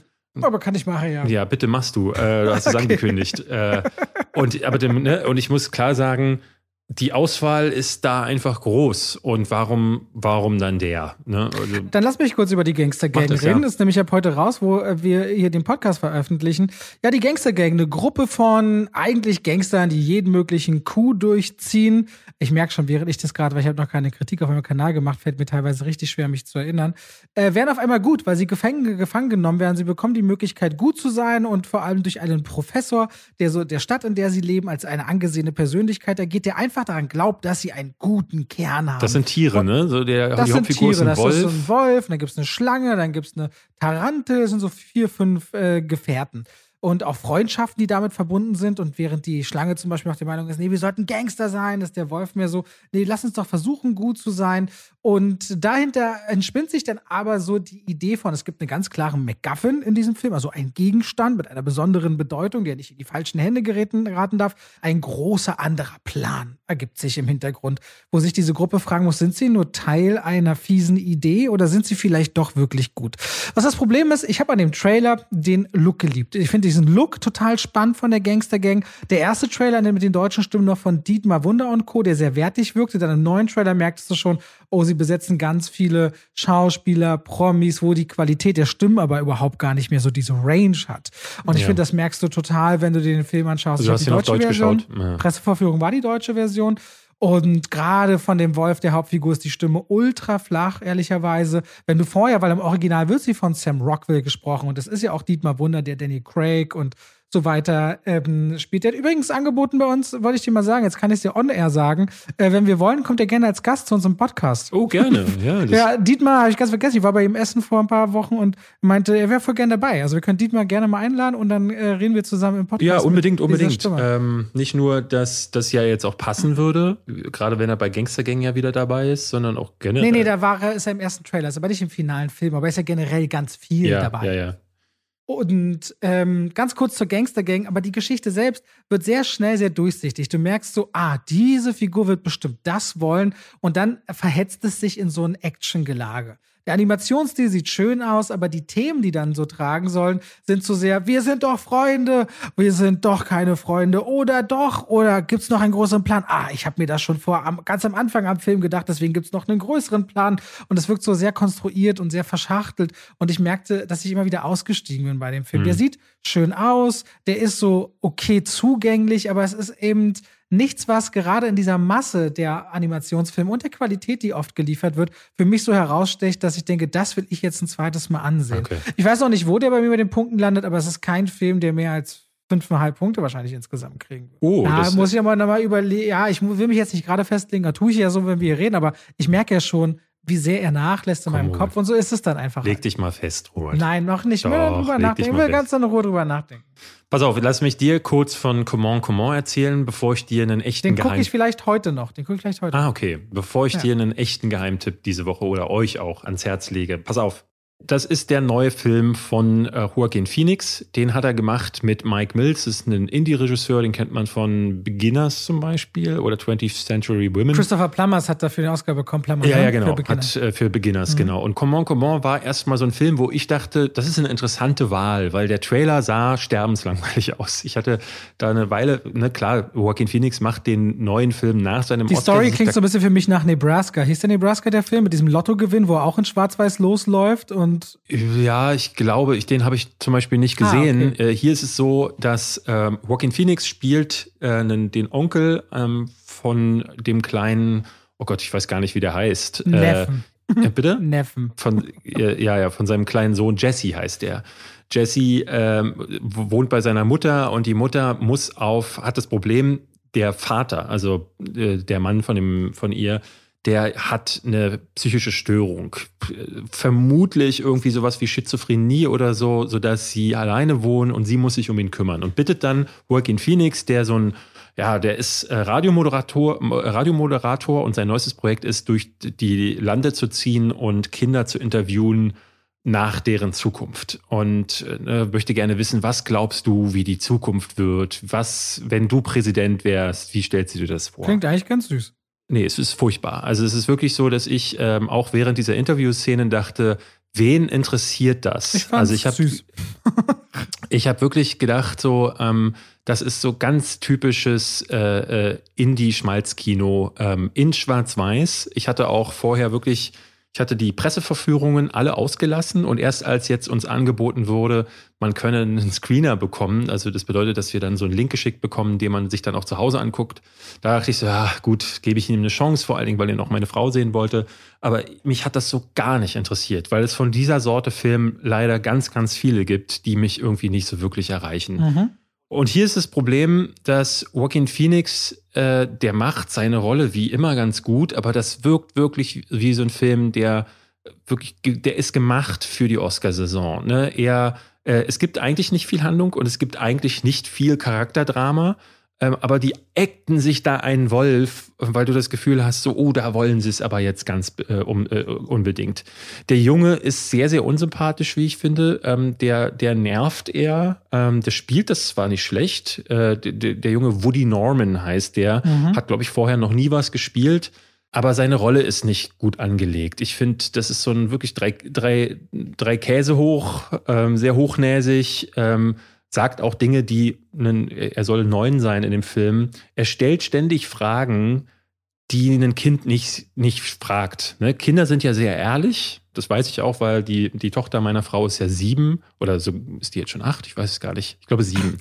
Und die, die sagen schon so Sachen, wo du denkst so, oh, oh, okay, äh, auf dem Punkt sind wir jetzt hier. Ähm, ne? Weil die, da gibt es eben noch keinen Filter, wirklich. Ähm, zwar halten die auch schon Sachen zurück, aber dieser das, was später da dazu kommt im Leben, das fehlt da noch. Aber der Junge sagt hier Sachen, die sind, die sind von einem Drehbuchautor geschrieben, weil es auch so äh, Selbsterkenntnisse sind, die haben manche 40-Jährige noch nicht gemacht. Ne? Da brauchst du ein bisschen Therapie, um zu verstehen, was hinter bestimmten Motiven und Ängsten steckt. Und das alles will dieser Junge für sich und für andere Menschen erkannt haben. Das wirkt schon mal also auch ganz komisch. Und ich finde, Joaquin Phoenix schlafwandelt so ein bisschen durch die Rolle, weil das auch so angelegt ist. Er ist sehr ruhig und wie gesagt, dann wird das immer wieder unterschnitten von Bildern in Schwarz-Weiß, wo eine Drohne über New York fliegt, dann wird eine Mülldeponie gefilmt, dann ist man wieder, sitzt man wieder in einem Interview, wo irgendein Kind sagt, ich finde die Welt, die Leute sollten sich mal ein bisschen mehr miteinander unterhalten. Und ich dachte so, boah, hatten wir das nicht alles schon zigmal? Dass Kinder irgendwie, ne, das gab es doch in tausend Werbekampagnen und irgendwelchen Musikvideos. Kinder wollen die Welt retten, indem sie äh, die großen Probleme mit, mit einfachen Gedanken äh, äh, niederreden. Ne? Und das ist manchmal süß, aber ich fand das alles, ich fand das so drüber und mich, ich fand das viel zu viel und viel zu gewollt in Come on. Und dadurch hat mich natürlich emotional auch gar nichts berührt und ich habe dem am Ende sogar noch zweieinhalb Punkte gegeben, weil er immer wieder auch Momente hat, die, die, die sind ganz nett. Und der Film ist vor allem gut gefilmt. Aber ähm, ein wirklich gutes Drama ist es auf gar keinen Fall. Also das sind wirklich allerhöchstens fünf von zehn oder zweieinhalb Punkte. Ich fand den regelrecht. Bin ich mal gespannt. Das Kritiker-Echo ist ja sehr stark auf dem Film, ne? Also der hat einen 82er Score auf IMDb. Das ist schon. Und auch Publikum. Ja, also Publikum. Ich, ich, ich, bin mal gespannt, ob wir, ob das. Na, ich sehe ihn erst noch, ob wir da weit auseinander liegen. Ist ja manchmal so. Ja, ja. Ähm, Meine Frau fand ihn, die, die hat ihm anderthalb Sterne gegeben. Ne? Also sie ist dann noch mal härter. Die ist, glaube ich, sogar die. Ich, wenn die einen eigenen YouTube-Kanal hätte, ich glaube, das wäre, das wäre super lustig. Den würde ich ja schon allein dafür abonnieren, weil ich die Kommentare hey, darunter lesen wollen unbedingt, würde. Ich finde, das sind ja fast nur, also in Videoform fast nur Männer, also Frauen, ja. die Filmkritiken oder Serienkritiken machen, gerne, gerne her damit. Ich hätte auch Bock drauf, ja. aber ich glaube, ähm, ich bin mir nicht so sicher, ähm, weil sie sitzt ja dann wirklich auch da ähm, und sagt, was ist das für ein Scheiß? Das ist das Schlechte. Also, wenn du von mir glaubst, dass ich jemand bin, der immer wieder sagt, so, das ist das Schlechteste, was ich je gesehen habe, dann hast du noch nicht mit ihr einen Film zusammen geguckt. Aber äh, deswegen nehme ich sie jetzt nicht unbedingt so als Messlatte, aber ich kann auch sagen, es gab jemanden neben mir, der fand ihn sogar noch schlechter als ich. So, aber ähm, ich war schon enttäuscht. Soll ich dir von einem guten Film berichten? Bitte. Auf Netflix hat es aus meiner Sicht ein sehr guter Film auf Platz zwei der Filmcharts geschafft, hinter Adam Project natürlich aktuell, nämlich Schatten in meinen Augen. Oder wie wir Dänen im Original sagen, Skyggen im Medoyo. Wenn das, Hast du das gelernt nee, oder? Keine Ahnung, ich wollte einfach, einfach mal wollte einfach nur gucken, klang irgendwie, klang nicht schlecht, oder? Skyggen, wird im Medoyo? Ich hab's jetzt genannt, Skyggen im Medoyo. Skidne So klingt das ungefähr für mich, wenn ich Mats Mikkelsen und so im O-Ton höre bei ihren Filmen mit äh, deutschem Untertitel. Auf, okay. auf jeden Fall, ähm, äh, es ist ein Kriegsdrama. Und gerade mit diesem Geschehen in Europa. Und ich will noch mal, ich hatte sogar jemand angeschrieben, weil ich habe letzte Woche das als Ukraine-Konflikt bezeichnet. Er meinte, das klingt ja fast pro-russisch. Äh, nee, also ich verurteile natürlich äh, diesen, diesen Angriffskrieg zutiefst und es ist ein Krieg gegen die Ukraine. Äh, ein Film zu schauen, der ein Kriegsdrama ist, weil Warum lachst du? Mann, ich krieg gerade eine E-Mail. Da werde ich gefragt, ey, kannst du bitte mal gucken, ob die Social Movie Night zu Dr. Sleep schon bezahlt wurde? Laut unserer äh, Zahlungsabteilung äh, ist die Rechnung nie beglichen worden. Aber es kann ja nicht sein, weil sonst hättest du doch schon längst mal was gesagt, steht hier in der Mail. Und ich dachte so, nee, Ich weiß überhaupt nicht, ob das, ob das Bleibt stimmt. das im Podcast hier drin oder? Äh, können wir machen, aber also ich irre. Also, wir hatten das Thema gerade gestern erst. Es ist einfach nur. Ja. Okay, ich will zurück zu Skyggen Imedoyo. Ähm, Schatten der Wahrheit ist ein Kriegsdrama, äh, spielt im März 1945. Der Zweite Weltkrieg neigt sich quasi schon dem Ende und trotzdem sind bestimmte Gebiete noch besetzt. Beispielsweise Kopenhagen. Die Gestapo, geheime Staatspolizei, hat sich in einem Gebäude ein Quartier gesucht und äh, die Royal Air Force auf wieder und wieder Bitten der Widerstandskämpfer beschließt, sie greifen ein und bombardieren dieses Hauptquartier. Und an dem Tag, wo das passiert oder in der Zeit davor, begegnen sich verschiedenste Geschichten. Da ist zum Beispiel Henry, ein Junge, ich fand die Öffnungsszene schon so krass, der fährt mit seinem Fahrrad über eine Landstraße. Recht sonnendurchtränktes Bild, schöne ländliche Landschaft. Und ihm kommt ein Auto entgegen mit drei jungen Frauen und einem Fahrer drin, die so sehr hochzeitlich, das ist eine Hochzeitsgesellschaft, die zu einer Hochzeit anscheinend wollen und gerade richtig beste Laune haben, eine der schönsten Tage des Lebens. Und du siehst, wie ein Flugzeug angeflogen kommt, über sie drüber und schießt in dieses Auto. Und die werden halt völlig durchlöchert, diese vier Personen Oh, im Auto. okay. Und ich dachte, okay, was ist denn hier? Stellt sich dann raus, dass das unter anderem das Bataillon oder die Fliegergruppe von zwei Piloten waren, die es untereinander, um die es geht, die die Information hatten, da drin würden Gestapo-Anführer sitzen in diesem Auto. Und du Ah. merkst sehr früh, dass es auch ein Krieg mit Desinformation ist. Und dann ist es die Geschichte von diesem Jungen, der dieses traumatische Erlebnis hat und nicht mehr spricht fortan. Dann von einem Mädchen, die am Morgen, als sie zur Schule geht, kein Brei essen will und deswegen von ihrem Vater angeschnauzt wird und dann sagt, kennst du den Suppenkasper? Der hat vier Tage Ja. lang nichts gegessen, am fünften Tag war er tot. Und sie geht in eine Ja. Schule, die von Nonnen geleitet wird, wo ein Hilfspolizist draußen auf diese Nonne trifft, also, also ein Däne, der als Hilfspolizist arbeitet, von seiner eigenen Familie dafür verachtet wird, der versucht aus dieser düsteren Zeit irgendwie noch ein bisschen Geld zu machen, seine Moral aber zur Seite das ihn fallen lässt und die Nonne sagt ihm, in ihnen wohnt der Teufel, vielleicht finden sie zu Gott.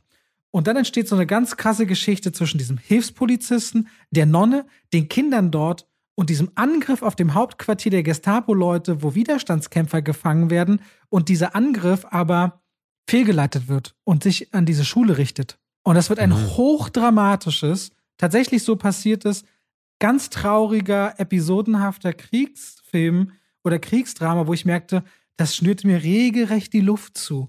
Und da setzt auch irgendwann so eine grandios starke Musik ein, dass Spannung und Hoffnung zusammenkommt und ich ganz oft am Ende des Films Gänsehaut bekommen hatte und dachte, Schatten in meinen Augen. Nie gehört, hat mich zutiefst berührt. Und wenn ihr, und das schaut sich mit so einem Wissen, dass Krieg wieder in Europa ist, auch tatsächlich nochmal anders, dafür bereit seid oder euch dafür interessiert, äh, fand ich Schatten in meinen Augen einen sehr, sehr spannenden, gut gefilmten und vor allem gut erzählten Film, dessen Effekte manchmal ziemlich schwach sind. Und du merkst aber, wenn so Effekte dir völlig egal werden, weil das Spiel und das Ensemble und die Geschichte so gut ist, da muss ich sagen, hat mich berührt, war für mich eine Entdeckung diese Woche. Schatten in meinen Augen. Okay, das, dann muss ich den auch noch schauen, weil das klingt wirklich gut. Ja. Ich, ich hätte noch einen Tipp für dich und für euch. Äh, du hast The Rescue immer noch nicht gesehen, Ja, ne? und ich habe auch gerade schon wieder dran gedacht, als du gesagt hast, ich wollte Ochsenknecht sehen und zu sehen, was Robert da gesehen hat, dachte ich, verdammt, ich muss dann. Ja, mach das mal und dann guck dir gleich danach das an, was ich dir jetzt empfehle. Das ist, ich, ja, es hat sich so ein bisschen, was wolltest du sagen? ob das das war, was du mir schon angedeutet hast. Genau, das, was ich dir angedeutet Mhm. habe, genau. Ich habe ähm, so ein bisschen durch Mundpropaganda habe ich davon erfahren. Diese Serie gibt es nämlich schon seit einem Jahr und sogar, äh, ich glaube sogar ein bisschen länger jetzt. Called heißt die, ist auf Apple TV Plus im Abo zu haben und ist eine Serie, die inszeniert ist von Fede Alvarez. Das ist der Mann, der unter anderem Don't Brief gemacht hat, der auch das Remake zu Evil Dead gemacht hat, also einem der besten Horrorfilme aller Zeiten, wie ich finde.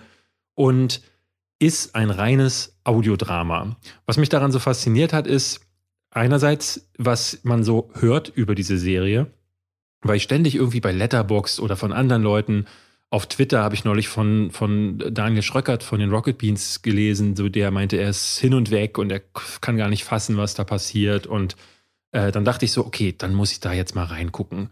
Und es ist, es erinnert sehr stark an so Audiodramen, wie aus den 30ern damals, wie das äh, von äh, Oscar Welles zum Beispiel inszeniert wurde, also auch so mit Hintergrundgeräuschen, aber eigentlich, äh, Orson Welles, genau, Mhm.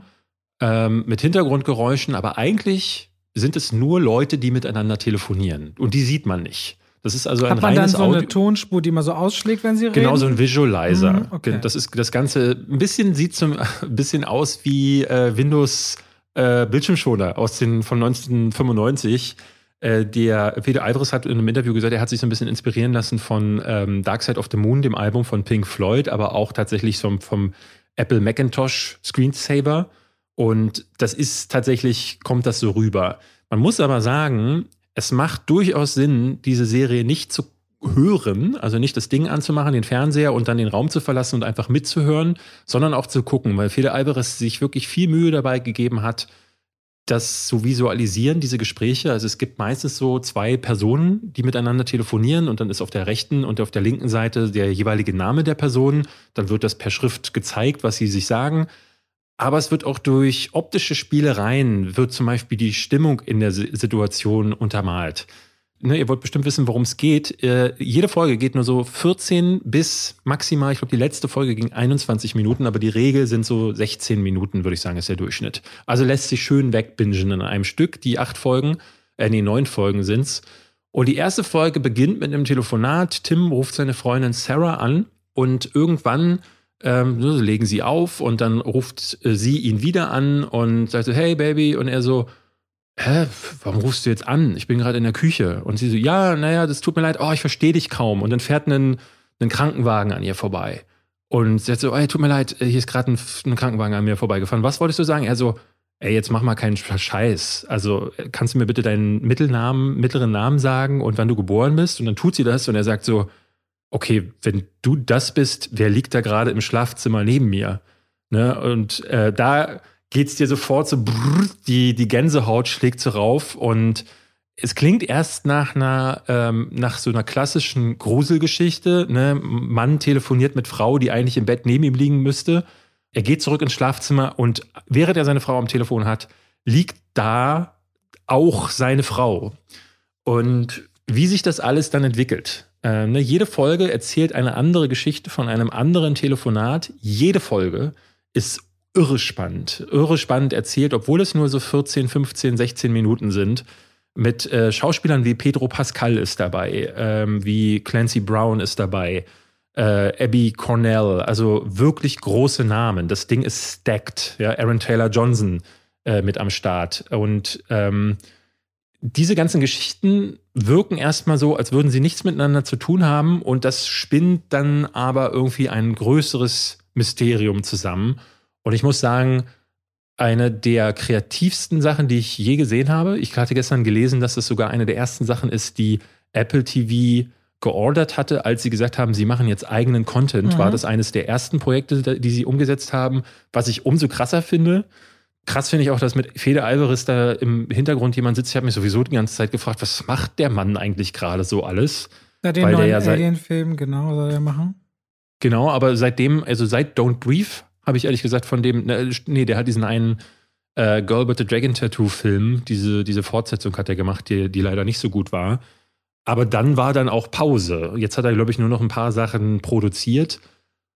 Und das ist eine der Sachen, die von ihm gekommen sind. Und ich war wirklich fasziniert, was auf den Streamern tatsächlich für Pro Projekte ähm, durchgewunken werden. Und dass das auch eine wirklich kreative äh, Nummer sein darf. Und das finde ich spannend. Das finde ich auch, ich mag das auch bei Apple TV Plus. Du hast ja auch gesagt, vielleicht guckst du dir Schwanengesang ja nochmal an, also Swan Song. Mhm, ja. äh, der, der, der, ich finde, da, da findet sich gerade bei Apple eine ziemlich gute Qualität oft wieder. Und es war genau, ja auch eine Keynote jetzt, da haben sie wieder gezeigt, was noch alles so kommt. Und da kommt auch echt spannender Kram im nächsten Jahr. Ähm, auf Apple TV Plus? Ja, ja, wird immer wieder. Ah, okay. Ich aber wollen wir, ähm, also Cl Calls, Haben die nicht auch den Martin Scorsese-Film? Äh, Killers of the Flower Moon? Ja? Ist es nicht ich, Apple TV Plus?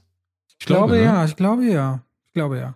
Also Calls, nochmal, um es zu erwähnen. Neun Folgen, wirklich nur eine Viertelstunde, aber ich sag euch, jede einzelne davon wird euch wegblasen. Klar sind die qualitativ so ein bisschen. Ich habe dann auch tatsächlich auf Letterboxd, mache ich das ja wenig, dass ich da über Serien rede, aber ich habe jetzt dann mich nicht entscheiden können, ob ich vier oder viereinhalb gebe, aber es gibt so zwei, drei Entwicklungen in der Handlung, die ich, die ich dann nicht ganz so glaubwürdig finde, weil der Rest ist wirklich gut geactet auch. Ne? Also es passieren ständig Dinge, wo du sagst so, also als Mensch, das kann man ja gar nicht begreifen, aber da sie mhm. nicht viel Zeit haben in einer Folge, müssen die Leute dann irgendwann ihr Schicksal akzeptieren und das passiert mir ein bisschen zu schnell. Aber darüber hinaus ist es krass, was da passiert. Und Deswegen schaut da unbedingt Wenn mal ihr rein. euch jetzt entscheidet, Apple TV Plus dafür auszuprobieren, kann ich auch ganz äh, doll euch The Morning Show ans Herzen legen, unter anderem. Ich nicht. Okay, gut. Bleibt noch, wenn wir wollen, Pam und Tommy.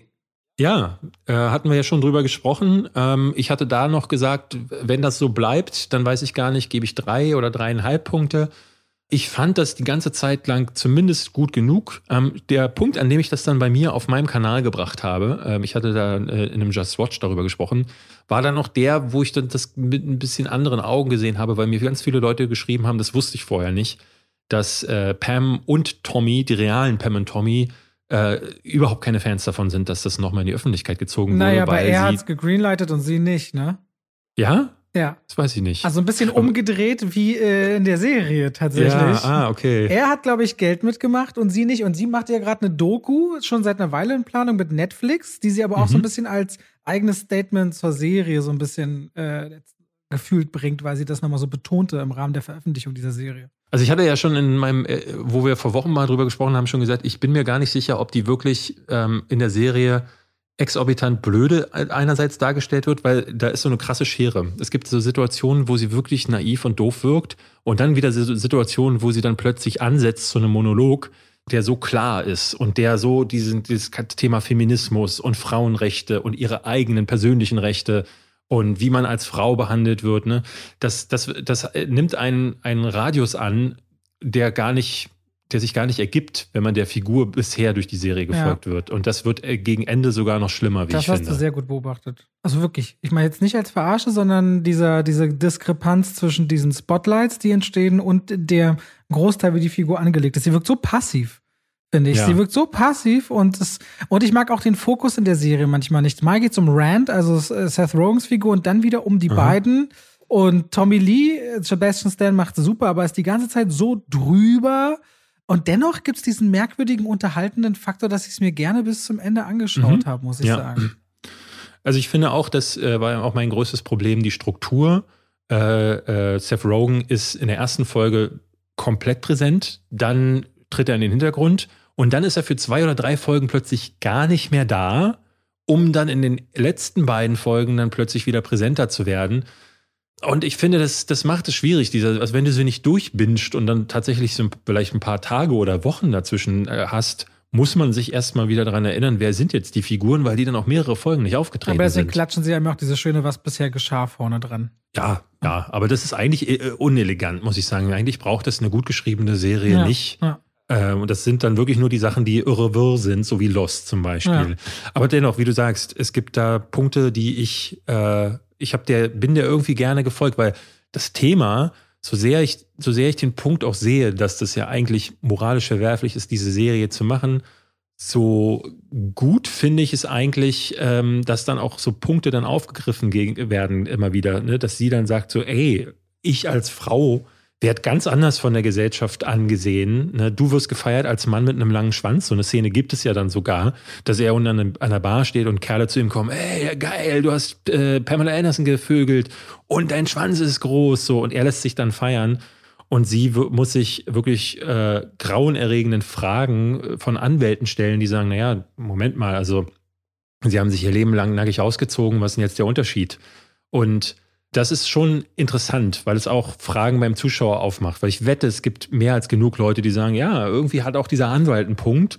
Und dann wird es viele geben, die sagen, nein, was fällt dem ein? Und das ist eigentlich, wenn Serien das machen oder Filme, dann ist das ja schon mal was Gutes. Vor allem haben diese, trotzdem haben diese beiden Figuren für mich so ein Profil bekommen. Ich habe jetzt nie großartig über die nachgedacht. Und irgendwie hat für mich Pamela Anderson eine, ich will nicht sagen Aufwertung, aber so, so ein eigenes Gefühl und Verständnis bekommen durch diese Geschichte, wo ich sagen muss, ich bin dankbar, dass das so erzählt wurde. Ich werde mir ihre Doku anschauen, um mal zu sehen, Ja. was passiert da dann ich und würde das gerne mal so die, die ehrliche Pamela Anderson sehen. Also Ja. die, die sie ist. Klar, auch eine Dokumentation kann natürlich das ganze Bild verfälschen. Gerade wenn sie von Pamela sel selbst in Auftrag gegeben wurde.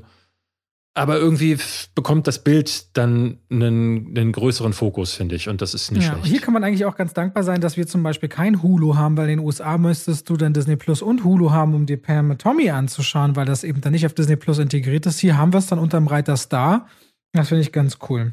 Jetzt sind wir schon am Ende dieser Folge des Podcasts, aber der war auch dann wieder knackig lang. Es ist übrigens interessant, gerade Hollywood-Stars steigen, schlagen wieder in Berlin auf. Gestern, also diese Woche Montag, war Oscar Isaac da. Es gab so ein kleines Special-Screening im, im Bode-Museum zu den ersten Folgen Moon Knight. Da warst du da. Darf ich ne? aber noch nichts sagen, weil da ist bis Ende ja. März ein Embargo drauf. Am Montag ist Jared Leto in der Stadt mit Morbius. Am Dienstag ja. ist Michael Bay und Yaya Abdul-Martin der Zweite. und, und Jack Gyllenhaal, Jack Gyllenhaal und, und, und, noch, noch mit Anhang sind da bei der äh, Premiere von Ambulance, wo ich moderieren darf. Ähm, es, geht, es geht langsam wieder was. So Hollywood. Bist du aufgeregt? Ähm, es gibt so Phasen. Ich weiß noch, als ich ähm, James Bond gemacht habe oder als wir Dr. Doodle gemacht haben wegen Robert Downey Jr. Ja. schon aber ich merke langsam immer mehr, es bringt nichts, aufgeregt zu sein. Also die reine Aufregung bringt nichts vorher. Wichtig ist an dem Tag konzentriert, fokussiert zu sein und ich sag mir auch immer wieder langsam, Robert, du hast ja jetzt alles schon so oft gemacht. Also bei Social Movie Nights oder so bin ich nicht aufgeregt. Dieses reine Reden mit Talents ja. auf der Bühne in einem vollen Saal. Das ist eigentlich der einzige Moment, vorher den roten Teppich zu moderieren, gute Stimmung zu haben. Das alles macht Spaß. Da dann irgendwas zu versauen, aber dann sage ich mir auch, hey, so ein Filmstudio nimmt dich doch nicht, weil du es wahrscheinlich versaust. Und wenn du es machst, bist du halt ein Mensch, dann passiert sowas. Ich meinte auch zu, mein, zu meiner Frau gestern erst wieder, weil wir reden immer so lange übers Leben und so, da meinte ich, meinte ich zu ihr so, Gina, das ist eigentlich völlig egal, ob du gewinnst oder verlierst. Wichtig ist, wie du damit umgehst. Na, ich finde, es ist vor allen Dingen wichtig, dass man es macht. Ja. Also ich hatte, ich habe mich in so vielen Situationen wiedergefunden, wo ich hinterher dachte, warum habe ich das überhaupt gemacht? Also, ne, also äh, wenn ich auch, äh, habe auch schon moderiert vor 4000 Leuten, ähm, und habe vorher Blut und Wasser geschwitzt. Aber dass man es durchzieht und nicht den, den, äh, ne, den Schwanz zwischen die Beine nimmt und dann davon rennt, das finde ich immer, das, das, das ist ein schönes, das, das ist empowering tatsächlich, wenn man das Gefühl bekommt, so guck mal, man kann so durch solche Situationen durchgehen, aber es ist trotzdem so, gerade bei so Premieren, bei einer Social Movie Night weißt du, da sitzen im Publikum jetzt meine Freunde, da sitzen meine Zuschauer. Das sind Leute, die sind mir in erster Linie positiv gewogen. Ich habe hier auch schon mal zum Beispiel auf der Berliner Genrenale ist so, einen, so eine äh, Special, äh, ja wie die Berlinale, aber eher für so Genre-Themen. Und da kannte mich kein Schwein. Und da habe ich auch Blut und Wasser geschwitzt, weil ich dachte, wenn hier ein Witz falsch läuft oder ich mich verhasple oder was auch immer, vielleicht, ne, dann buhen die Leute, glaube ich, schon mal eher. Was natürlich nicht passiert ist, aber vorher macht man sich da sehr viel mehr Na, Gedanken. Ich, ich bin gespannt, wie ja, das machst. Ja, ich bin eigentlich ehrlicherweise immer sehr entspannt, wenn es gibt eine klare Aufgabe und wenn die Leute Lust auf Filme haben, ist gut. Ich weiß nur gerade, es kann immer wieder sein, dass äh, es kommt ja dann immer so ein Riesentross, ne? Bei so Hollywood-Stars hast du einen Riesentross und da gibt es auch dann immer so Dinge, die man beachtet, beachten will. Und dann kann schnell mal irgendwas sein, dass irgendwas ähm, äh, falsch verstanden wird. Und das ist eigentlich das Einzige so. Es gibt so, Hollywood hat, eine, hat eigene Regeln und ein Teil Über Robert Downey Jr. hättest du ja so ein bisschen ein, was zu erzählen. Nein, habe ich überhaupt nicht. Und ein ein Teil davon ist natürlich auch immer, dass man das dann bei sich behält. Und das macht es manchmal eher so ein bisschen besonderer, dass du nie weißt, was passiert denn eigentlich so. Was ich aber eigentlich sagen wollte ist, Events kommen wieder, Leute kommen wieder, äh, also die ersten Hollywood-Stars schlagen auch wieder in Berlin auf und nach so langer Zeit Pandemie ist das schon mal bemerkenswert, dass da innerhalb von anderthalb Wochen äh, so viel geht. Für diese Zeit wollte ich das nochmal erzählen. Damit sind wir am Ende dieser Folge, Leute. Denkt dran, schreibt gerne Fragen unter dem, unter dem Post, den David danach verfasst für den Podcast für nächste Woche. Und wir freuen uns, dass ihr dran wart bis jetzt. Bis denn. Macht's Tschüssi. gut. Tschüss.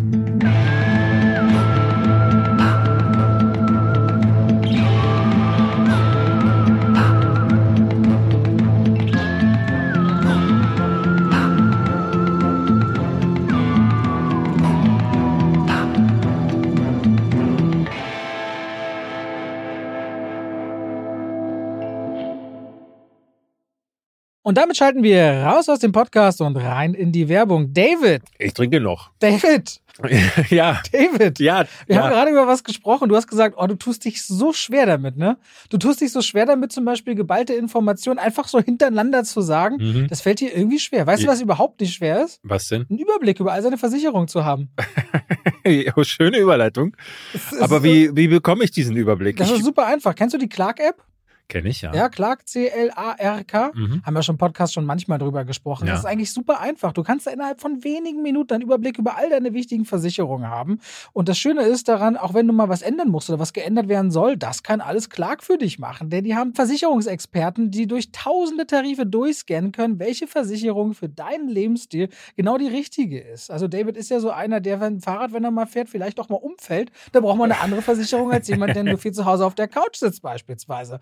Und klar kann das alles für dich möglich machen. Da kannst du deine Versicherung auch hochladen, da können die geprüft und gecheckt werden. Ist es genau für dich das Passende? Wichtig ist immer zu wissen, dass man dann sein Versicherungsmandat auch überträgt auf Clark. Das ist in der Versicherungswelt so gang und gäbe, nichts, was die jetzt erfunden haben. Das heißt, dein bisheriger Versicherungsvertreter, wenn es jetzt eine Unfall oder eine Haftpflicht oder eine Krankenkassenversicherung, also eine Gesundheitsversicherung ist, dann ist natürlich klar, das Mandat wird übertragen auf Clark, aber kann man auch jederzeit wieder kündigen und ist natürlich kostenlos. Und wenn ihr jetzt Clark ausprobiert, ihr findet natürlich alle wichtigen Infos und Links in den Show Notes, dann kriegt ihr sogar einen Shopping-Gutschein im Wert von 30 Euro, wenn ihr zwei von euren bestehenden Versicherungen hinzufügt. Pechschwafel 54, also Pechschwafel 54 als Ziffern das hintereinander und dann ist dieser Gutschein euer, insofern ihr natürlich zwei Versicherungen eintragt. Und das könnt ihr natürlich dann verwenden oder diesen Gutschein für Apple, für Ikea, für Amazon, whatever ihr gerne wollt und braucht. Und Clark ist da ein ganz einfacher Begleiter, um bestens abgesichert zu sein. David? Hast du Lust, mal drüber zu schauen? Weil dein Lebensstil, der könnte ja bestimmte Versicherungen nach sich ziehen. ich glaube, ich mache das mal, Robert. Danke für den Tipp. Bei welcher App? Bei Clark. Ganz einfach. Vielen Dank und damit schalten wir raus aus der Werbung zurück in den Podcast.